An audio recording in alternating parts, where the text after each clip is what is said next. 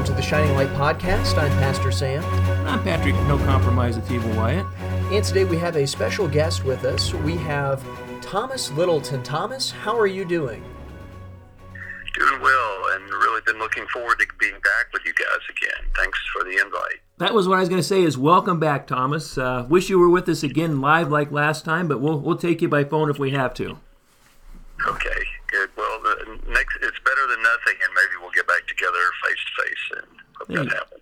Yeah, you, you know, uh, I I think what would be best is that you know if you avoided that that southern winter because it's just so terrible down there. It's so warm and uh, and everything, and no snow. And if you came up north uh, in A lot of to people from the south come up to Iowa for, for the, the winter, Yeah. it's just wonderful up here.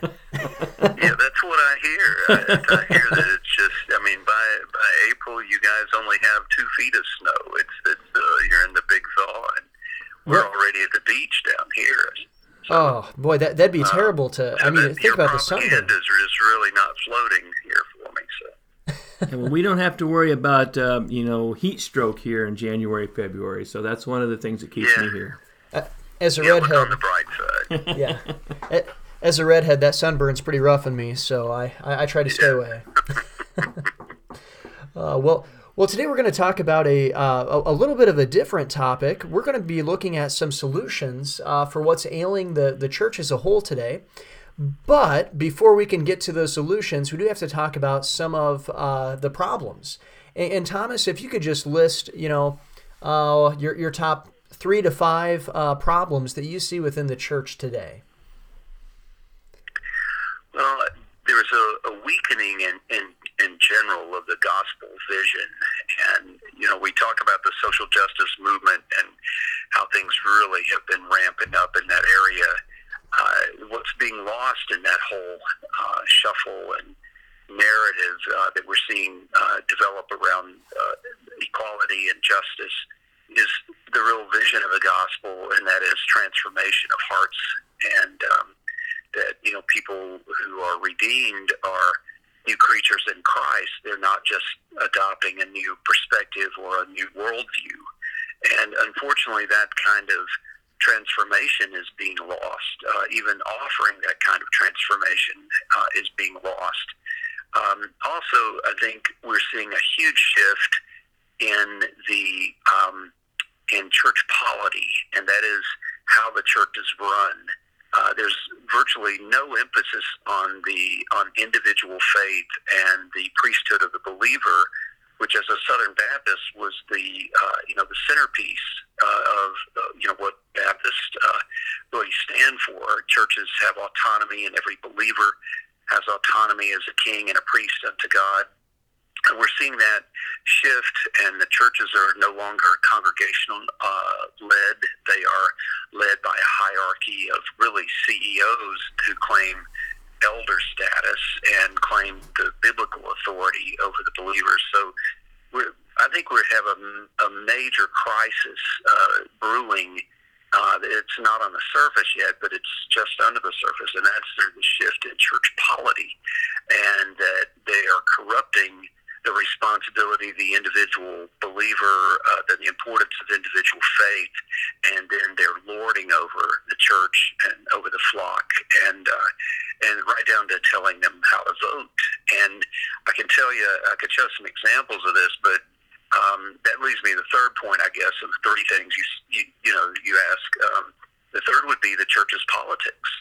Uh, and some people would just shudder to think about, you know, uh, that being uh, considered that important. But as far as life in America, religious freedom, the ability for us to pass on the heritage that we've had spiritually to our children, the ability for men to stand in the pulpit and preach the whole counsel of God, uh, that's been celebrated through uh, the guarantees that we have of individual rights and religious freedom. Uh, and that's very much uh, at um, at odds with this uh, uh, narrative of uh, a post-Christian culture and the need to live and embrace principled pluralism. And we need to look at what essentially is a third way to come in the middle and find common ground. In essence, for us not to uh, vote and enter, you know, engage the culture, uh, especially on the political front, through uh, biblical conviction, but through uh, more of a big kumbaya uh, embrace and fireside uh, chat with uh, all the progressives of the world. And I do believe that is a big threat, uh, not just to the church, but to America and the way of life that we know as a whole. Because as we see those values and, and uh, voting convictions um, uh, undermined, even uh, single issue pro life voting being actively undermined, then you see this justice voter, as I'm calling it, uh, replace the convicted Christian who's standing up even when he goes to the polls and uh, and then willing to hold um, you know the, those that they vote for accountable for the promises they've made. So you know a lot of those pressures from the outside that the church and individual Christians can make are important, and we're seeing that evaporate. Well, it's interesting that they are very politically savvy in the church by trying to convince us there's no real difference between Republican and Democrat Party, even though Democrat Party just came out and said we uh, passed a resolution. We are the party of of the irreligious. And of course, they didn't have to pass a resolution to show me that. Their their words, deeds, and actions over the past decades have shown me that. But they, you know, they made it official. But uh, in the church, they, they try to get us to say, well, uh, yeah, the Democrat, if they, they realize somebody like Hillary Clinton, she's no good. Um, but but the, the Republican's no good either. So maybe best ought to sit it out. And just what you said, uh, the vast majority of people they're talking to would tend to vote for the conservative or the Republican candidate. And if they can get uh, the, everybody to stay home, this ultimately hurts the, the, Republican Party far more than the Democrat Party because the Democrat Party, there's not a whole lot of people, at least in conservative circles, going to vote for them anyway. Right. And, and I think we're seeing just the room filled with that kind of talking points. And uh, this is coming from, you know, the, the, you know, the usual suspects, the Gospel Coalition and their media outlets, uh, Christianity Today, uh, and uh, to a lesser degree, other uh, Christian um, media, but but also from some of the guys like the Ethics and Religious Liberties Commission, uh, which I happen to notice now has 32 employees. I don't know if you saw the tweet I made about that. No. Drew a lot of discussion, but these guys are supposed mm. to be protecting all that and helping Christians uh, identify, you know, um, conservative biblical values in their voting, and instead they're getting very kind of talking points you're talking, you know, that you've mentioned, Patrick. Yeah, well, and, and one thing I've noticed too about the politics is it's they've kind of progressed to a point. Imagine that the progressives progressing, uh, they progressed to a point where it's no longer saying stay at home, but now it's saying you can vote for a Democrat. Uh, Jonathan Leeman uh, and Mark Devers did kind of a little sit down and and talked about that uh, with saying you can vote for somebody who cares about lives outside the border um, because that's just as important as somebody who uh, cares for lives inside the womb. And, and of course, I mean, there's all kinds of problems with that. And we broke that down before, but criminal aliens versus unborn babies, yeah, they're, yeah. they're about the same. Yep. well, what you've got to do, you know, too, is help remind, uh, you know, viewers that it's important to remember these guys are also operating in a realm where there's billions of uh, Soros and other guys' dollars available yep. for those who uh, who uh, back the narrative that they're promoting and help change the church's views to embrace, uh, you know, Muslim migration and these other um, issues that were set in motion during the last administration. So, uh, you know, it would have to be really, really stupid uh, or or very naive, and I think there's some of both. You know, to take these narratives, uh, and I've challenged Leeman on some of his talking points about voting for uh, Democrat, saving saving babies by voting for Democrat because they're supporting more welfare, which may, in the long run, actually save babies. And um, he walked away from that foolish set of talking points because he knew it was indefensible. It was just part of the rhetoric. And uh, he wasn't ready to go to the mat for that at all, but he and Dever had sat there in one of them's office and, you know, and driven those talking points out to the whole, uh, you know, Nine Marks and TGC community. And it's fake. And it's dishonest. And, um, you know, and uh, you know, if Christians are going to stand on one issue, you know, culturally, it would be life and uh, the value of life, pro-life. Uh, and I know a lot of those older people who were involved in the pro-life movement uh, then, and they knew that that was a, a, a movement and an issue that should crystallize all professing believers, whatever other differences they had, they would value human life and, and the womb, especially the most innocent and vulnerable. And uh, trying to dilute that is not a godly task. Uh, these guys are taking on. Yeah, that's that, that's exactly right. I mean, uh, you, you know, one thing I've often thought about is how can we how can we really have eternal life right if we can't even figure out uh, physical life?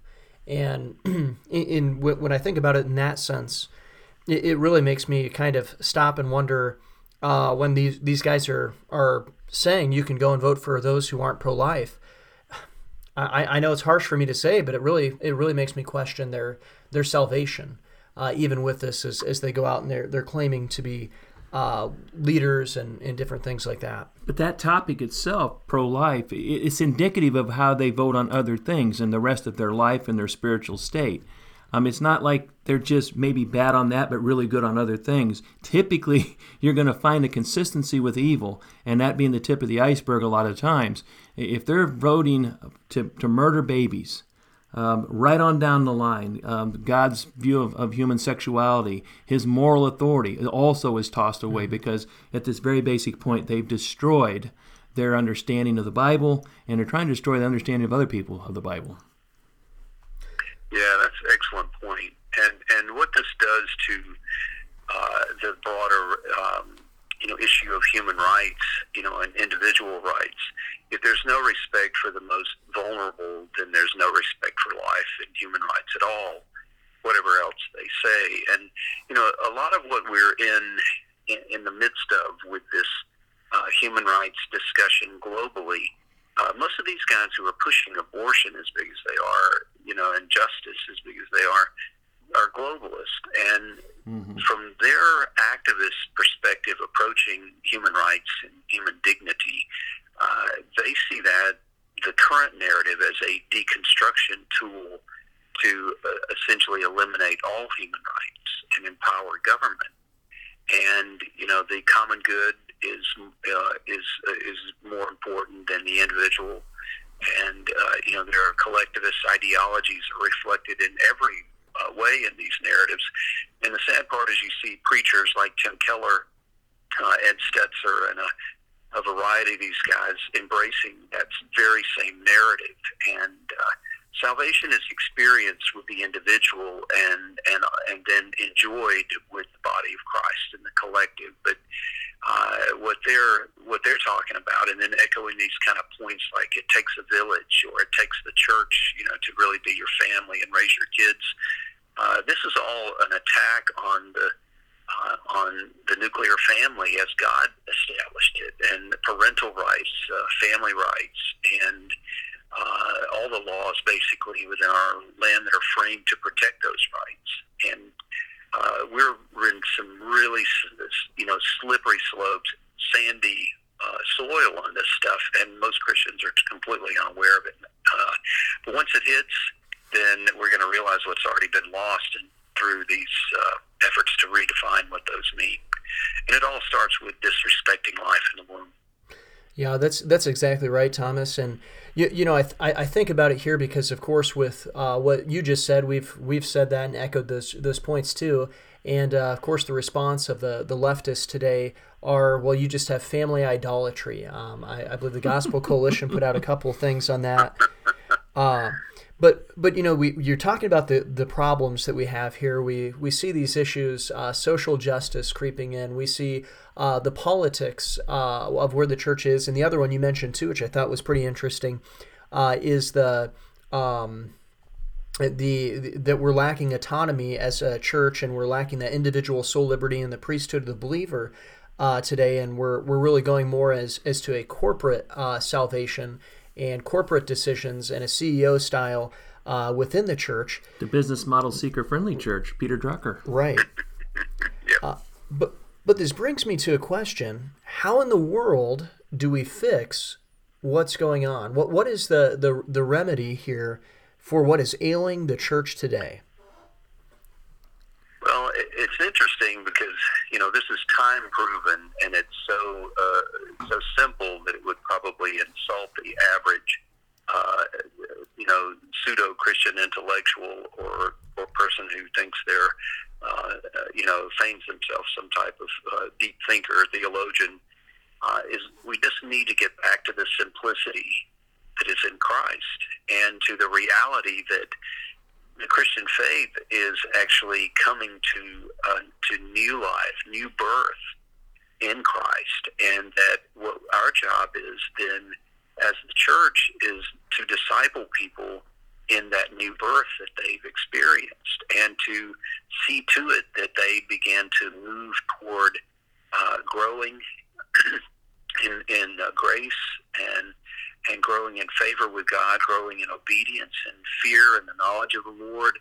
Uh, my son and I are studying through um, Proverbs right now, and we keep coming back to that. The fear of the Lord is the beginning of wisdom. Well, we don't need all this discussion about uh, how evolution fits with creation. We simply need to understand the foundation, uh, you know, of, the, of, of knowledge and understanding is to fear was the first book I read as a new Christian. It's so uh, fundamental to laying that foundation and then beginning to build on it. And so we need to get back to Jesus, and we need to get, need to get back to those very basic things, which is, uh, um, you know, prayer, uh, evangelism, and making disciples. And, you know, the church really, when it's at its best, is when it's doing those very simple commands that Jesus left us with. Well, it's, it's interesting when you were talking, Thomas. I was thinking, right along with what you said, I think the problem with a lot of people is they're reading all kinds of books. And they're reading the latest from Keller or Gospel Coalition or Russell Moore, whomever. And that's what they're reading, that's what they're following. And their Bible's sitting there closed and dusty. They're not reading their Bible. And that's that's what they should be. If they were reading their Bible, they'd be able to throw away a lot of the stuff that they are reading because they would have the standard of truth to compare this garbage to and see that it's not right. And then they would have the discernment to say, wait a minute. But yeah, we, we need to get back to our Bibles. Open those, folks. Open your Bibles. Put whatever you're reading down and make sure you're reading your Bible every day, and everything else should be supplemental. And you know, when you yeah, get... I was teaching an adult Sunday school class uh, back when all of the um, I think there were about 80 people in it, and this is when Rick Warren's Purpose-Driven uh, Life oh book was everywhere, and everybody was studying it, and they kept bugging me, like, "We need to study that book. We need to study that book." And I said, I finally asked for a show of hands. How many of you feel adequate in your knowledge of the Word of God?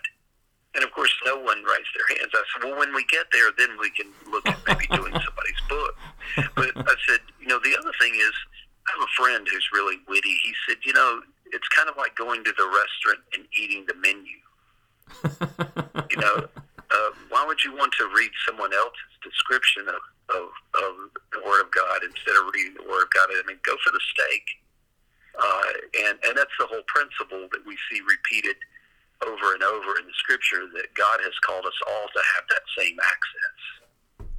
Well, that which you're ignorant of has no uh, power or authority over your ability to think and see lies. So, if Satan can keep us distracted with the latest celebrity pastor book, uh, we never will understand exactly what's going on. You, you know, there is one one book though that I, I definitely would read after my Bible reading, and, and that is uh, Social Injustice, and you can find that at socialinjustice.com and use code Thomas or Tom uh, to get a uh, free audiobook with that. Uh, I just had to do a shameless plug. That was really smooth. You just slid that right in there, Sam. Thank you. and, and it's my understanding that, that you have a chapter in this book. That that's uh, that's that's worth the cover charge right there. Yeah, well, you know, my chapter is kind of wordy. I think I went about 2,500 words over uh, what I was asked to do, but I'm asked to uh, address the LGBT topic uh, and how it's affecting the church and some of the things behind it. And unfortunately, we can't even get that right. You know, we can't even get sexuality right. We're we're trying to flirt with these narratives that Jesus suffered transgender temptations and had uh, you know gender dysphoria while he suffered on the cross and all this obscene and absurd stuff. And we're talking about Ravi Zacharias and and Sam Allberry, who's an editor for the Gospel Coalition. I mean, and how did this happen? You know, and so I go into that in the book and some of the origins of this um, insane rhetoric and the idea of the church even adopting the language of LGBT is all driven by this justice movement because suddenly homosexuality is not something to be overcome through the blood of Jesus.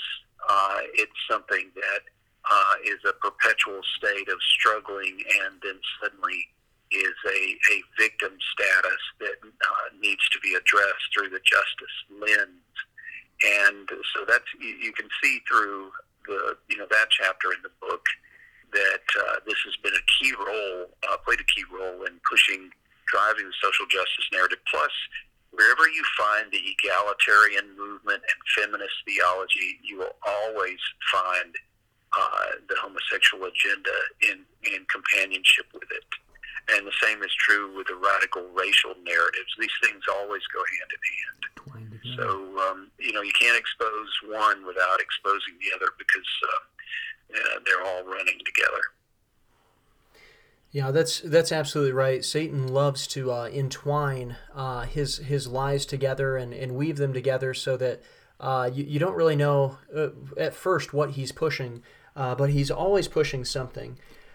Um, at various times, you know, it's interesting that only in this time in church history, 2,000 years of the church, have we finally come so low as we would actually start embracing this stuff. This was stuff that was part of cultures that the church was was in but in actively persecuting the church, but the church never gave in to this level of evil until our day.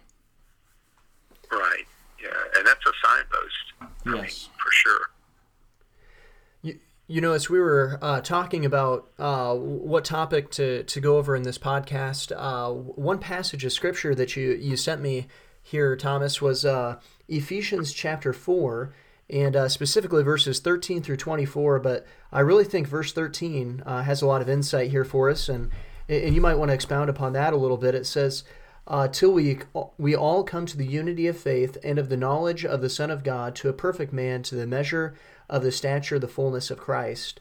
And I really think that that key part there is uh, uh, of the the knowledge of the Son of God. Uh, how how can that help the church today, focusing in on uh, on that, and and even you know broader than uh, than that, but looking at the, the whole passage uh, as a as a whole there.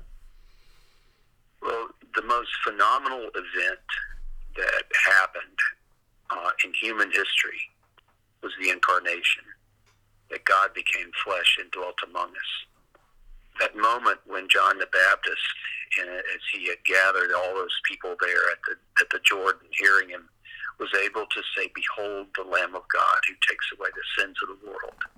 The curtain was pulled back, and uh, though he lived hidden, you know, for for a lifetime, he brought that perfect life there, that sinless life, and then was baptized of John, and then God testified, "This is my beloved Son, in whom I'm well pleased."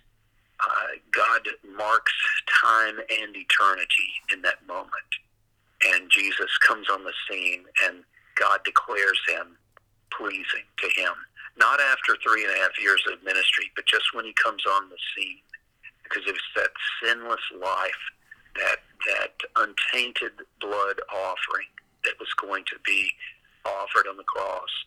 That's the moment, the pivotal moment that changes all of humanity that offers hope for the future, that offers regaining all that was lost in the garden.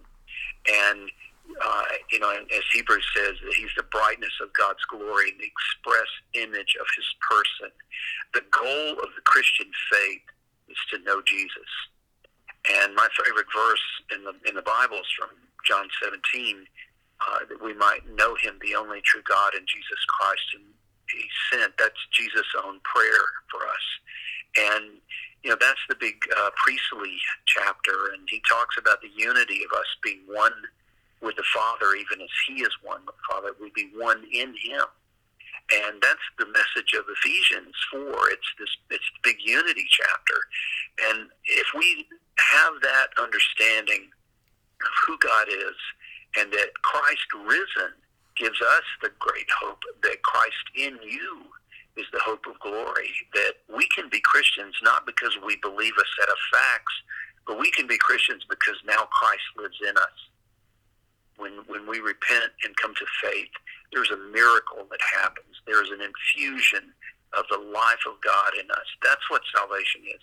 And honestly, I think we're living in a time when many who profess Christ and believe they are saved have no idea what that means, and they can't mm-hmm. give even the most remote testimony to that because they haven't experienced it.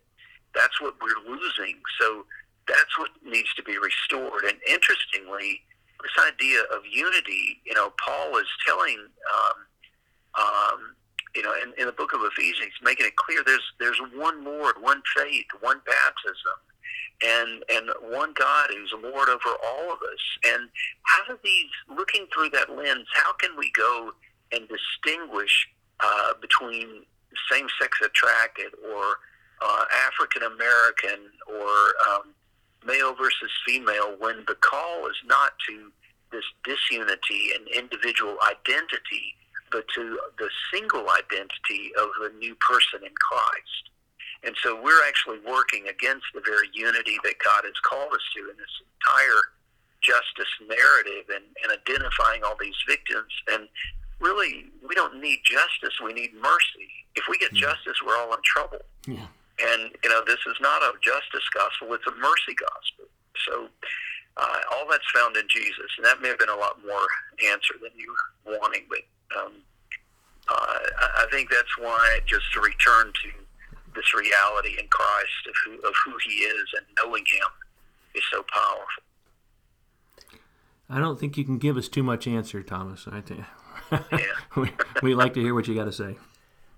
absolutely, I appreciate it. And and you know one one thing that I I, I think about because. Uh, I'm sure that when we present this solution here, and, and I think this is the, the absolute right solution here, a return to the Bible, a return to prayer, a return to evangelizing, a return to uh, making disciples of Jesus Christ. I'm sure what we'll hear is uh, that the, the guys at the Gospel Coalition, the guys at Nine Marks, the, the, the guys at Acton Institute, the guys at, at the Kern Family Foundation, or, or all these places, I'm sure what we'll hear is that they do read the Bible, uh, that they do pray, that they are evangelizing, that they are making disciples, uh, but one thing that, that, that comes to my mind, especially when it comes to Bible reading, is that it's not just simply to read our Bible for the sake of reading our Bible. It's the sake that we read the Bible so that we might know Him and know Him more. And, and I think that this is where it's just so vital, just what you're talking about, Thomas. It's, it's all about knowing Christ and knowing Him more and growing closer to Him in our relationship with Him. Uh, and that is the, the true solution here. Yeah, and you know, God didn't make this uh, complex.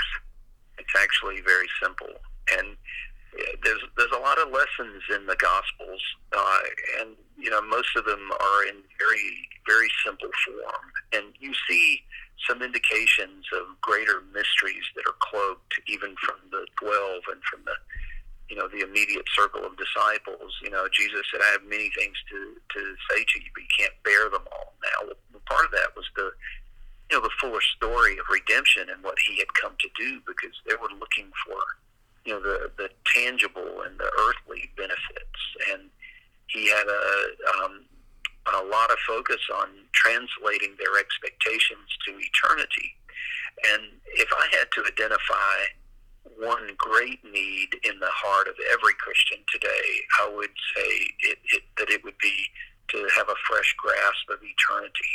Because if we do, then we're not going to get lost in these foolish uh, notions of, you know, that are driven by dominion theology and and uh, the idea that we're going to redeem culture.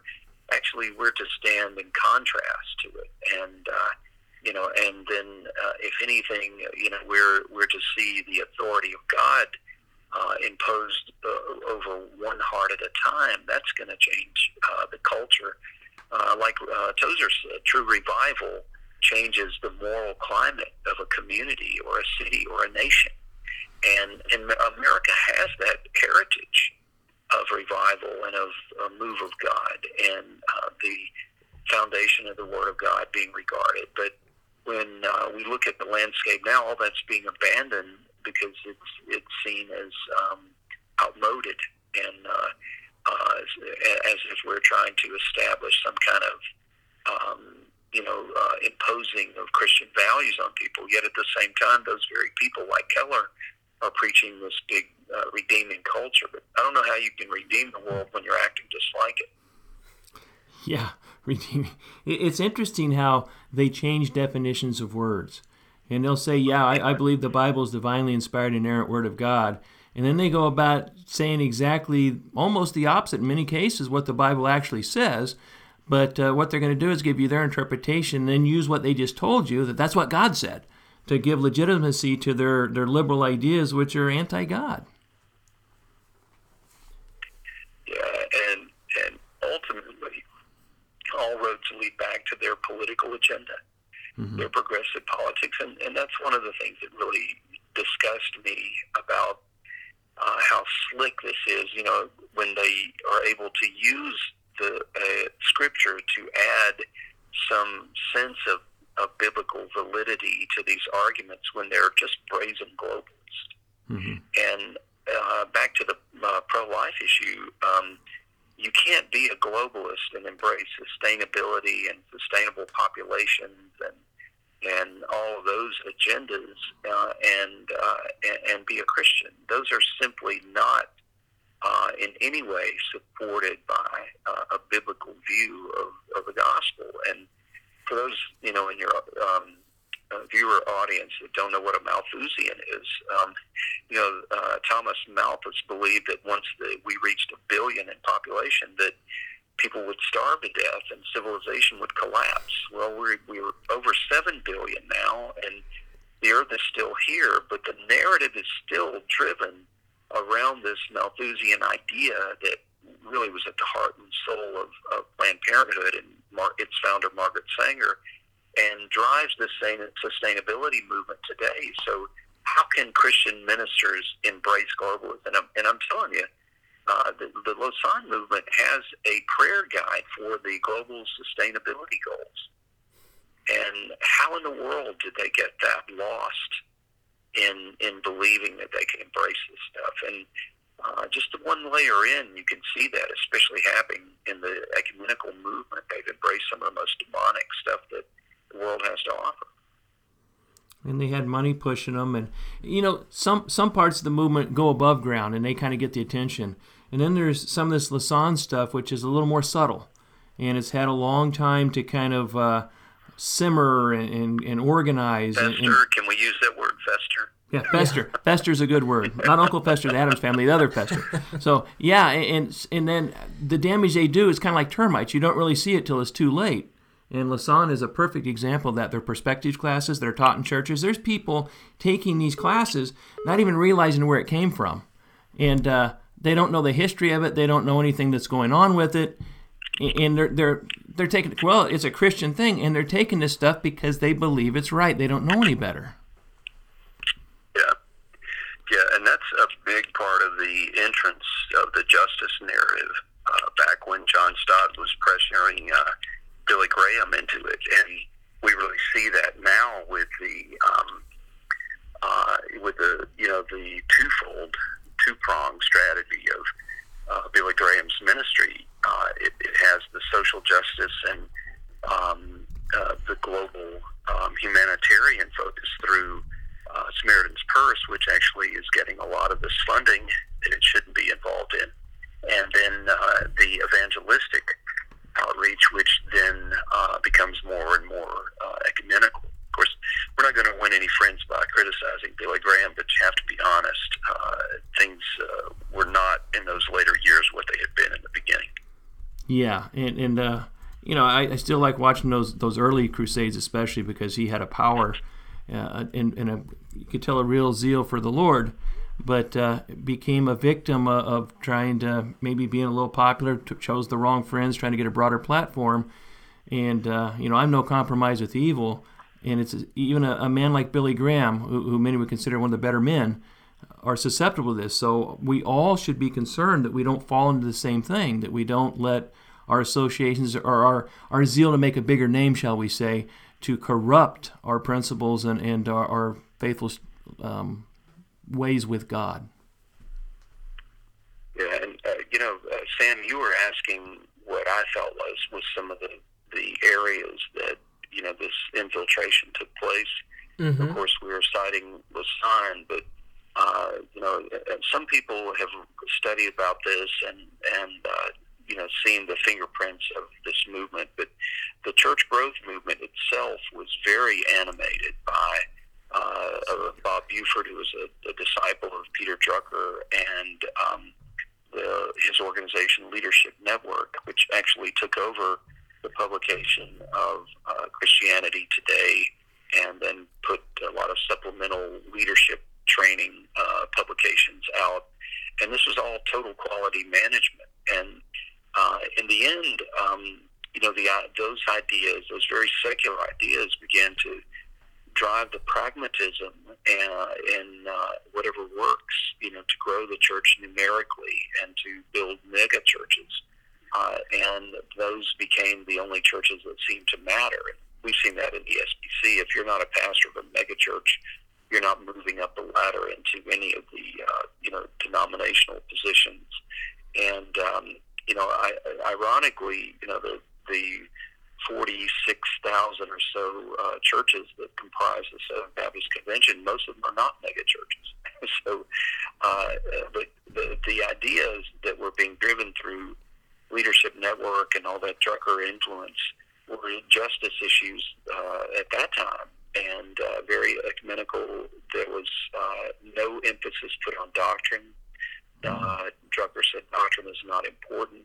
And then, of course, the ever present global agenda, uh, which, um, uh, you know, they were both shamelessly uh, involved in and adapting the church toward to the point that um, uh, in the um, early 2000s, um, Buford was boasting that he had primed legions of uh, wealthy Christians to become big time philanthropists supporting globalism wow. and uh, the world we want. So uh, the church has been engineered to deception. See Peter Wagner, part of the church growth movement, also one of the key players at Lausanne movement, and uh, really advocated and pushed the Druckerites, the Bob Buford, who you just mentioned, and of course Rick Warren and Bill Hybels um, yeah, you can definitely tell the network was set and put together. And uh, boy, it's performed pretty well, actually, to, to our detriment. Yeah, it has redefined. I mean, they, they said they wanted to create a new church paradigm, and they really did. Uh, we're still seeing that. And I don't think we would have this social justice movement threatening and looming so large if uh, if it weren't for that church growth movement sort of laying the groundwork. And actually, the Kern Family Foundation and its pastors network, which has now been renamed the Oikonomia Network, that's overseeing these grants. They're actually supplementing uh, Leadership Network in their early days and working together. And of course, on the LGBT issue that I um, know far more about than I care to know, uh, Leadership Network actually uh, was one of the sponsors, one of the top three sponsors of uh, uh, Revoice in 2019. And I don't know if you guys noticed that or not, but Revoice was the story of 2018 and led right up until the 2019 uh, conventions, both of the conservative PCA, uh, Presbyterian Church in America, and the Southern Baptist. But the story just really got buried. And uh, was a lot more revealing in its second um, uh, event uh, as to how deep these roots went into organizations like Leadership Network and uh, the um, uh, Christian counseling that subscribes to the American Psychological Association. So we're seeing the church just lost in a fog that has um, uh, has steadily redefined its goals and its missions when it has that one very clear beacon that we keep talking about, which is hearkening back to Jesus and uh, back to that first love and back to the dedication of uh, preaching Christ, making him known, and then making disciples. That's absolutely right, Thomas, and that's uh, you know that that that's kind of part of behind our name, the the Shining Light podcast and Shining Light Ministries, is that our our goal is to uh, to shine as a light in in this fog, uh, and I, I hope everyone's been enjoying what they're they've been hearing today. And uh, if you want to find out more from Thomas Littleton, you can go to 30piecesofsilver.org. That's 30piecesofsilver.org. If you want to find out more uh, on us, you can go to um, theshininglightministries.com. Once again, it's theshininglightministries.com, but for sure go to 30piecesofsilver.org. Uh, but, you know, we mentioned a lot of names here uh, today uh, Peter Drucker. Um, Bob Buford, uh, all, all these these different guys who really created this movement. But there, there are a few different names that, that come to, to my mind that I think that we should maybe be trying to emulate a little bit.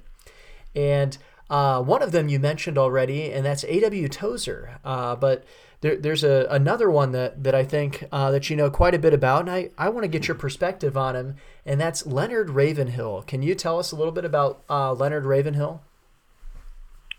Well, I was uh, saved in 1978, and by that time, Leonard was not um, he was not as popular as he had been through the through World War II and the early years after the war, and then the conference movements in the 60s and 70s.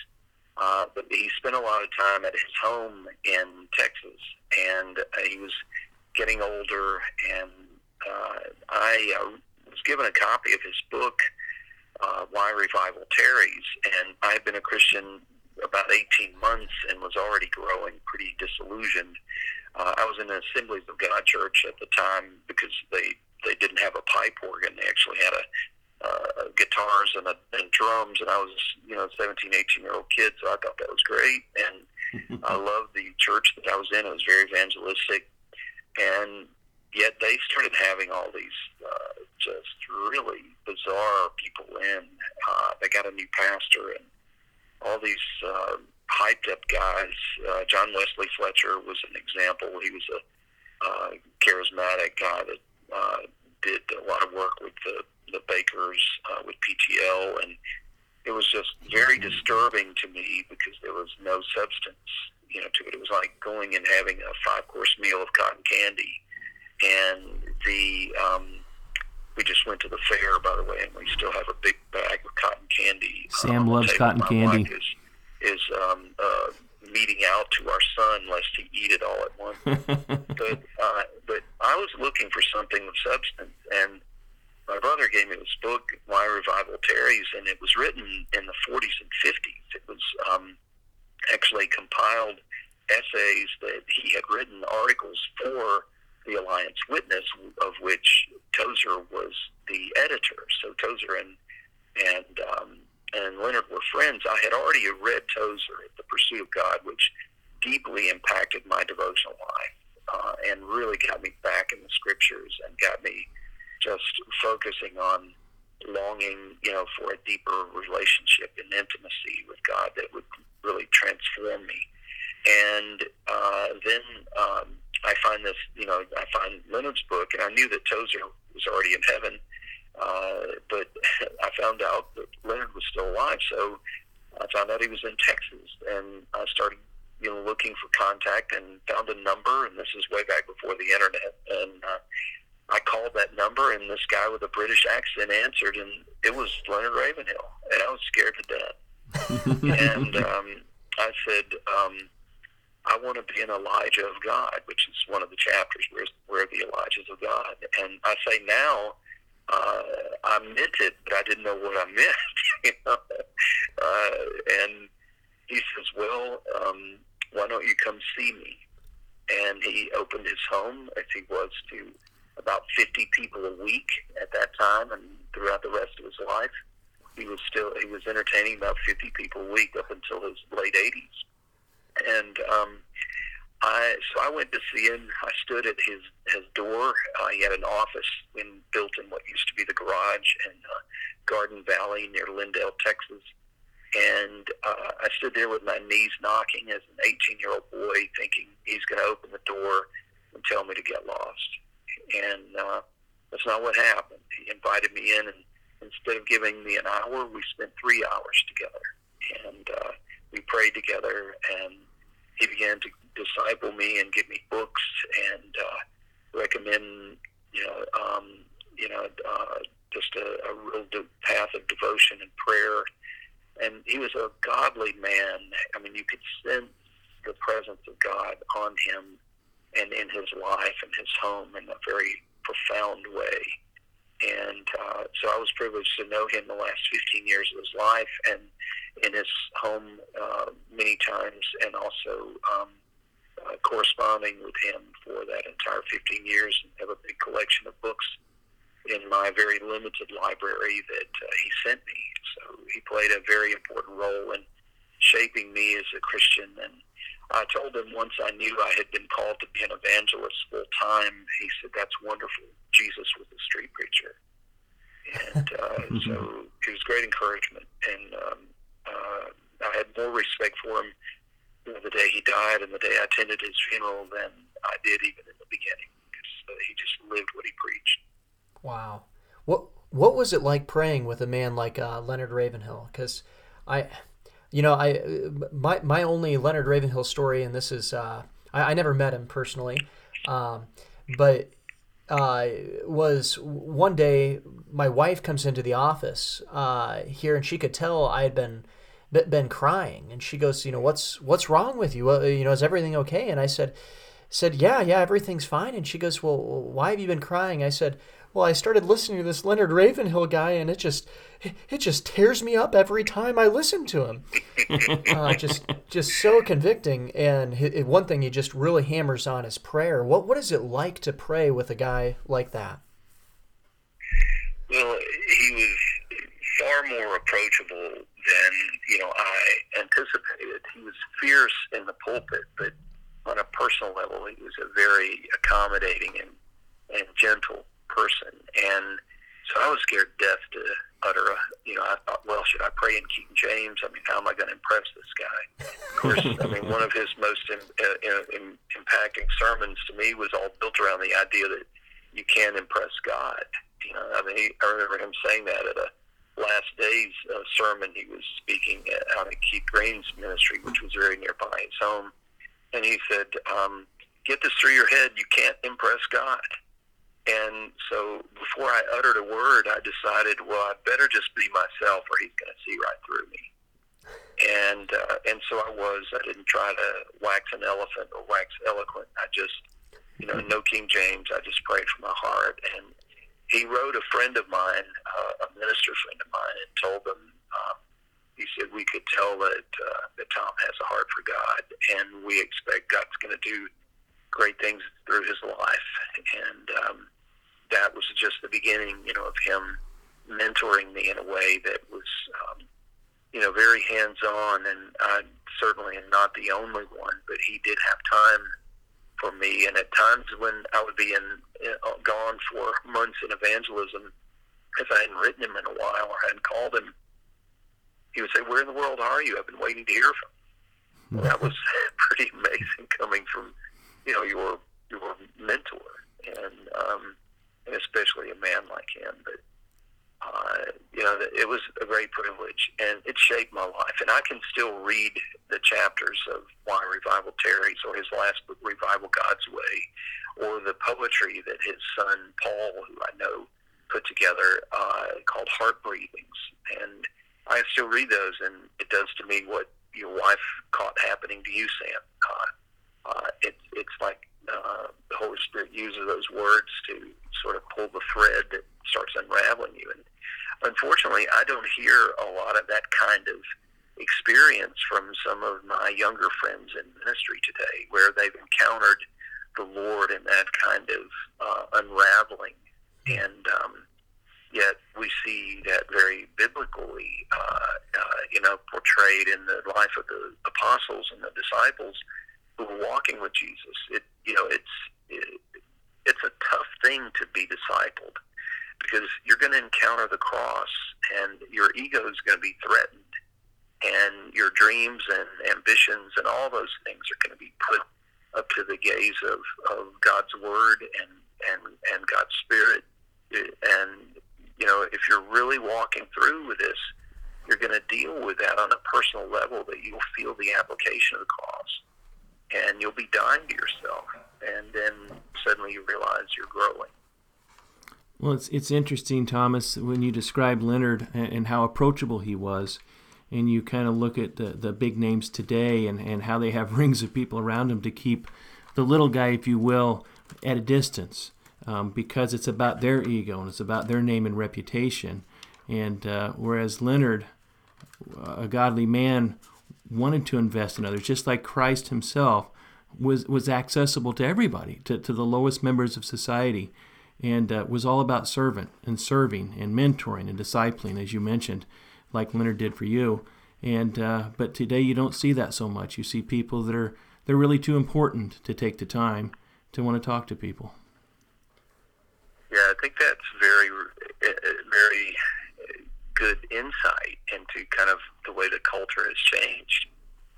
And you know, to me, you know, like I said in our God's Voice conference back uh, in February, that it's kind of like these ideas, the ideas of these corporations and banks. You know, they're too big to fail.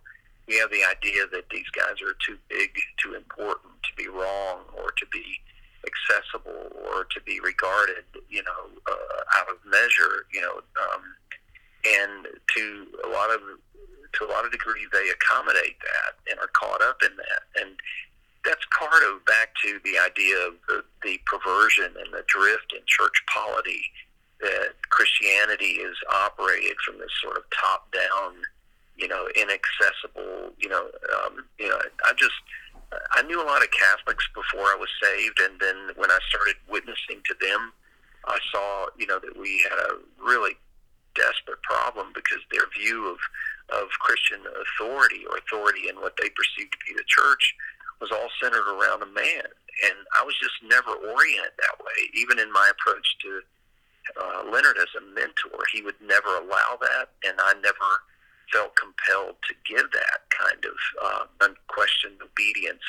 But that's why I brought that up as one of the three issues that's really hurting us, because we can look up to these men but they have feet of clay, and they know that, and they want us to know that if they're godly men. Mm-hmm. But for these guys who are demanding unquestioned authority, or they think that they're in another echelon, um, that's not what you see reflected in, in Jesus and his approach to the apostles or the apostles' ministry. You know, Paul said he was the chief of sinners, and that he considered the apostles, you know, the lowest on the rung. I mean, a gazing stock. And example and put on display. And um, and of course, their persecutions, I think, kept them humble. Um, yeah. These guys aren't dealing with a lot of that. yeah.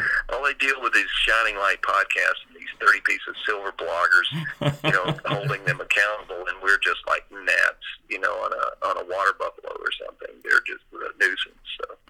Well, you, you know, in your recent personal experience, they'll try to ignore you if they can, but if your your truth is biting a little bit too deep, then they will send minions after you to try to um, discourage you, cut you down. All these dirty little tricks, as you well know, Thomas, because it's uh, you you've been kind of the a target of this sort of thing. Yeah, and it, it does get pretty hairy at times. Um, and sometimes people think that I'm too aggressive when I go go at some of these issues, but a lot of times people don't realize what's going on, you know, behind the scenes. And so I think when you're up against the cabal, uh, you have to have enough John the Baptist in you to just, even if they've got you locked down in prison, you're still going to preach the truth. And you can't fear man or you're going to be a slave. Amen. And uh, this, uh, and we can't be a servant of God if we're going to be serving, you know, the opinion of man. And, you know, Paul made those things crystal clear. And, you know, I'm often told you shouldn't be withstanding these men of authority. I said, well, Paul withstood Peter to the face because he was wrong. And, um, you know, and, and people say that Christians shouldn't be talking about us. Well, those who fear the Lord during times of spiritual decline and idolatry, they spoke often to one another, and God wrote a book of, of remembrance from their conversation and they were marked because they had concern and were discussing that concern. So honestly, you know, these guys are just uh, they have a beef because they're being thin-skinned. But I say, don't come into my church and my denomination and try to be a change agent to redefine my faith and my family, and then be thin-skinned about it. At least man up and you know and deal with it. Somebody calling you out on it.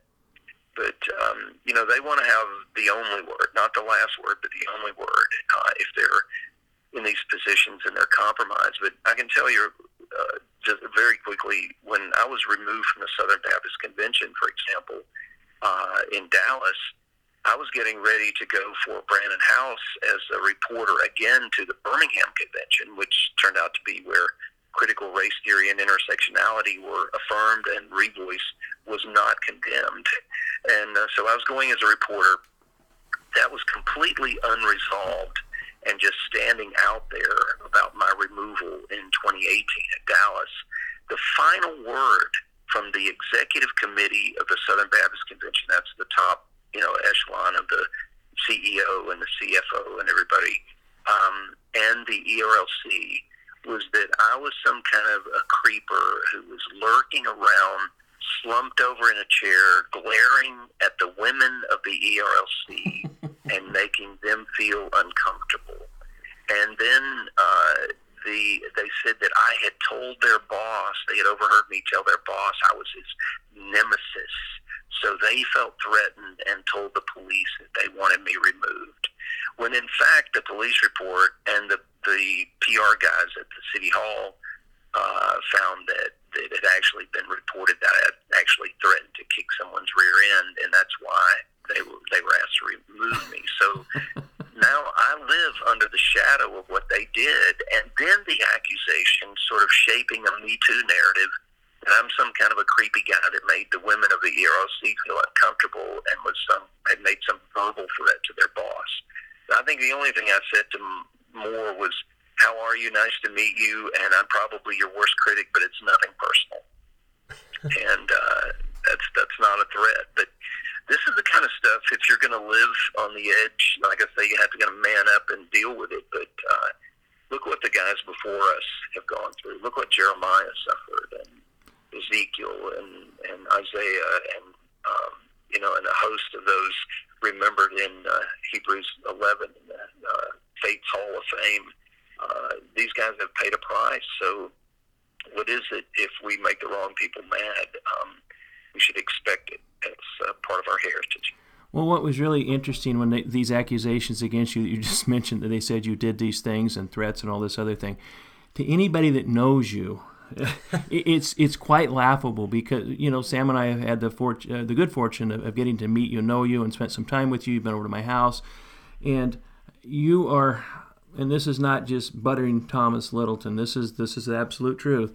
You're one of the mm-hmm. kindest, gentlest, most gracious men I've I've ever met. And uh, just like you described Leonard Ravenhill, well, his mentoring has rubbed off on you, my friend, because you very much sound to be in the character that Leonard Ravenhill, the man that he was. So uh, when I hear the sorts of things that, you, that they put up against you, there's absolutely no way that that's the man I know. And so, uh, yeah, that it's it's laughable. Yeah, it's uh, I, I just echo those comments. I when you were saying it there, uh, Thomas, I was just laughing because I'm going, boy, if if anybody who actually knows you hears those comments, that I mean. You're the last guy that yeah, would be doing that. Exactly. Now, me on the other, but never mind. Not, not it's not about me. well, you know, if there's anything of, of virtue in me, it, it's Jesus. It is not me, and and we all know that about ourselves. And uh, that's the glory of the gospel that we embrace, and that has changed us because we've been partakers of the divine nature, and we have the high calling that Paul talked about. You know, in in Ephesians four, that we should walk after after Christ and to walk in newness of life, to walk in this new man, to put away the old man, and and that the responsibility of the Christian is to reflect the fragrance of Christ in a way that's tangible, and we can only do that when we're living um, in obedience and are really laying down our lives. Because as long as we're in the way, um, you know, people are going to see us for who we are in and of ourselves, and they can't see Jesus. But uh, I keep going back to it. Christ in us is the hope of glory. If there, there are no real Christians, there are only people in whom the Christ really lives, and that's our hope.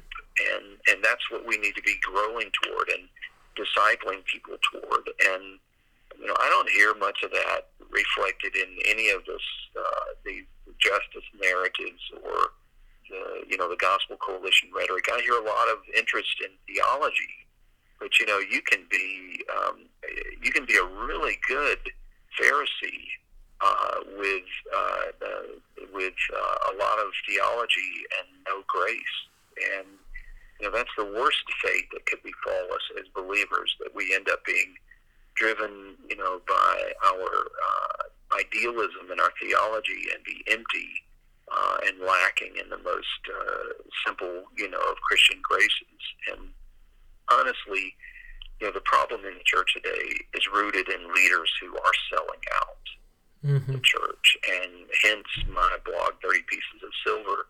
You know, it was inspired by that idea, and because uh, they're not the first ones to do it, and they won't be the last. But in fact, that's how all this is happening. I mean, money is flooding the church, and people are willing to hold loosely, if at all, to their convictions and principles, and they see another set of values that uh, they're willing to embrace. Well, I, th- I think of uh, A.W. Tozer's quote where he said, um, uh, the, the, Satan is the greatest theologian and a devil still, and so people can be full of mm-hmm. theology and empty of Christ. And the, the other thing that came to my mind uh, when you were you, you, were talking about this is D.L. Moody uh, when he went to go speak at a a conference one time, or, or a conference was trying to decide who was going to speak, and somebody suggested D.L. Moody, and he had spoken uh, the the couple of years before that also. And one preacher gets up and says, "Do you think uh, D.L. Moody has?" a monopoly on the Holy Spirit. Why is he the only one that can preach at, at this this meeting? And somebody responded to him uh, to this this critic, and they said, "It's not that we think that D.L. Moody has a monopoly on the Holy Spirit, but that the Holy Spirit has a monopoly on D.L. Moody."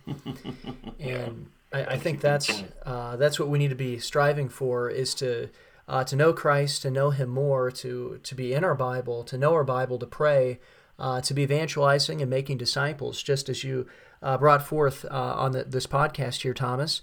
Uh, any, any closing thoughts here?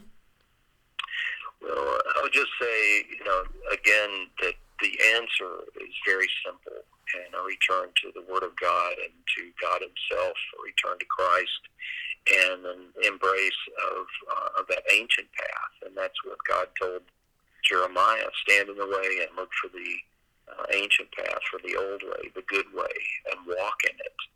And of course, that's where we're going to find the path that leads to life. And uh, that's you know, it's going to be our undoing in the most healthy sort of way if we follow that old path, and then we make room for the the life of Christ we're talking about, and us individually and collectively. And I can tell you, the church does need revival, and I know some people don't re- believe in revival and revival culture but revival, as Ravenhill said, as a true revivalist preacher, uh, is something that only the Holy Spirit can do. And um, we need God to move in our midst, whatever you want to call it. Uh, and what we're doing isn't working. The church is in steep decline, and we're not seeing people saved. And yet the world around us is more desperately needy than it's ever been. And if we're going to follow through, then we have to share the heart of God. And part of that heart is a care for all these lost sheep who are like sheep without a shepherd. And we have no want of Christian leaders, but we do have a, a desperate need for shepherds. Amen. Well, thank you so much for coming on the podcast today, Thomas.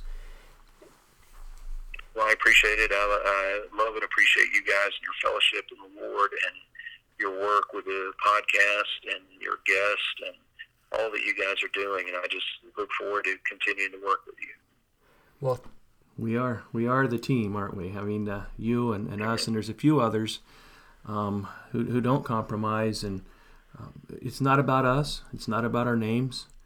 Um, we hope that our words are, are, are from God and biblical, and, and that's what we, we push. And uh, those that are preaching error, we're, we're going to point that out. But but also we need to point when we point out error, we need to point out the truth. And we are certainly very blessed to have you, um, uh, who we count amongst our friends and our allies in this in this fight in these mm-hmm. latter days.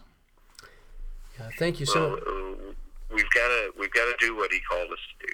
I mean, we want to be found faithful, and uh, we're not responsible for the results, but we are responsible for obeying.